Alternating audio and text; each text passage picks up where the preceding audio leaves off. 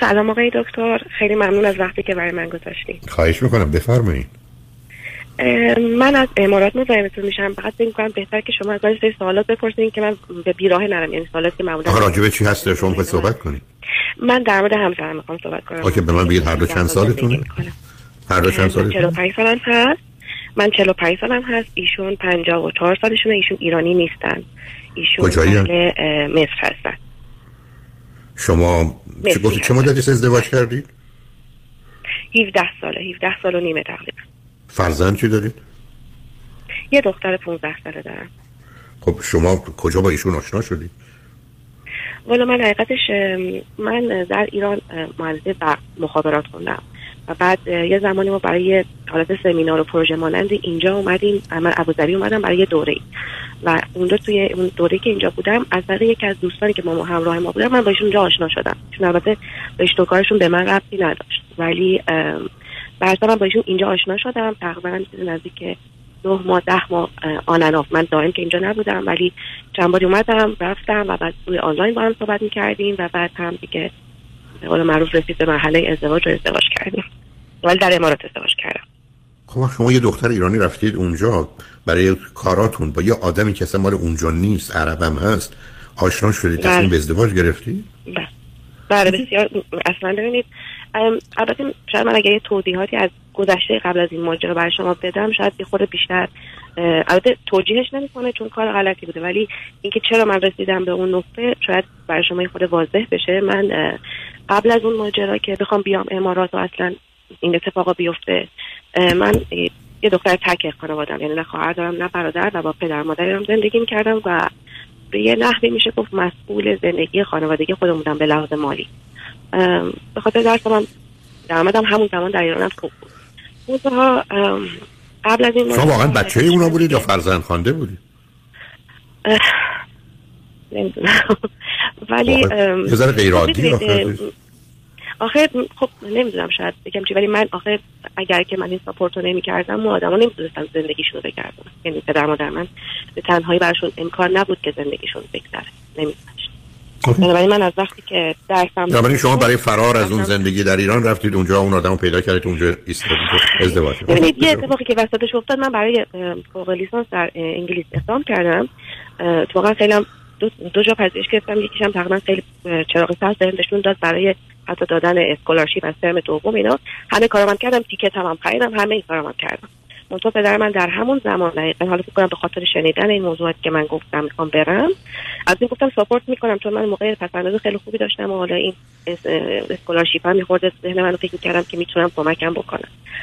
گفتم می‌خوام برم فکر کنم به این دلیل حالا شاید نمی‌دونم چی بود ایشون سکته کردن سکته مغزی کردم و از یک طرف کامل دچار مشکل شدم بعد من قرار آدم که خودش موجب سکته مغزیش نمیشه. بله. آخه شما چیزایی رو والا نمی‌دونم حالا یعنی چون ما تو خانوادهمون داریم این به خاطر فشار بالا احتمالا اونم بوده ولی در اصل دچار مشکلات حرکتی هم شدم و من این اتفاق زمانی افتاد که من حتی تیکت گرفته بودم برم. برای همین پستپونش کردم برای ترم دوم ازشون اجازه گرفتم که برای ترم دوم ثبت نام می‌کنم. گفتن اوکی که پدر من البته فوت شدن تو این حد بعد که ایشون فوت شدن مامان من نمی‌دونم شاید خود الان به نظر عجیب ولی خب یه جوری من مثل پینکل اون خانواده بودم. یعنی که وقتی پدر من فوت شد مامان من دچار نمی‌دونم باز اونم یه استرسی شد تنهایی میترسید تو اتاق تنها میترسید من مقصر کار اوکی ازم بیاد از اون بگذاریم چون وقتی برای اون نداریم. مثلا آخه اونا که بله بله بله.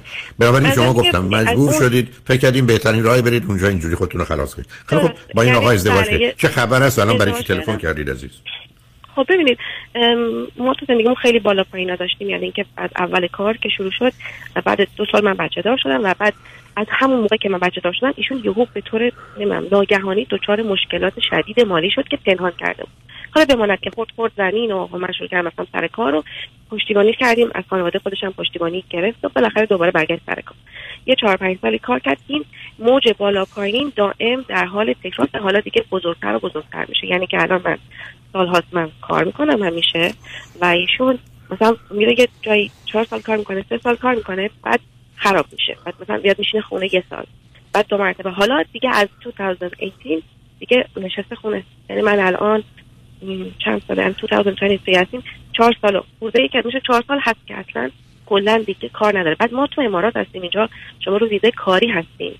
یعنی وقتی کار نداره ویزا نداره. آیدی نداره. من حتی جدا نمی‌تونم بشم از یادم تو آدم هویت اینجا نداره.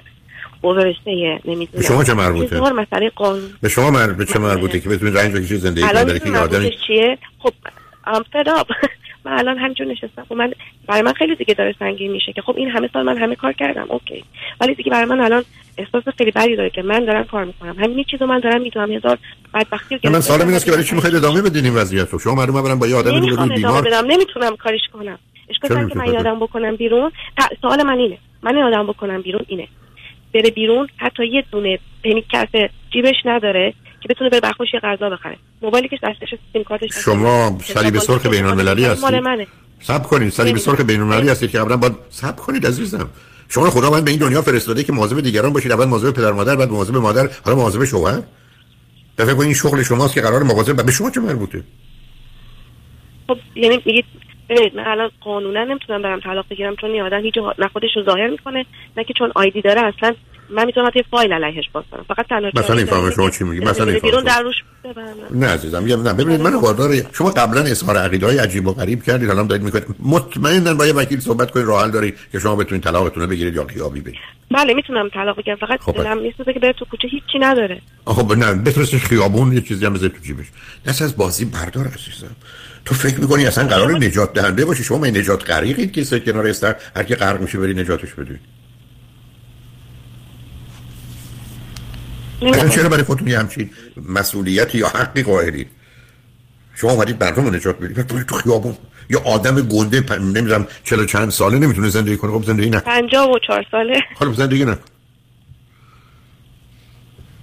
شما که نمی‌تونید با یعنی که پ... پ... مادر یه بچه 54 ساله باشه که این وضعیت ادامه پیدا کنه. مثلا باور نمی‌کنم شما رو.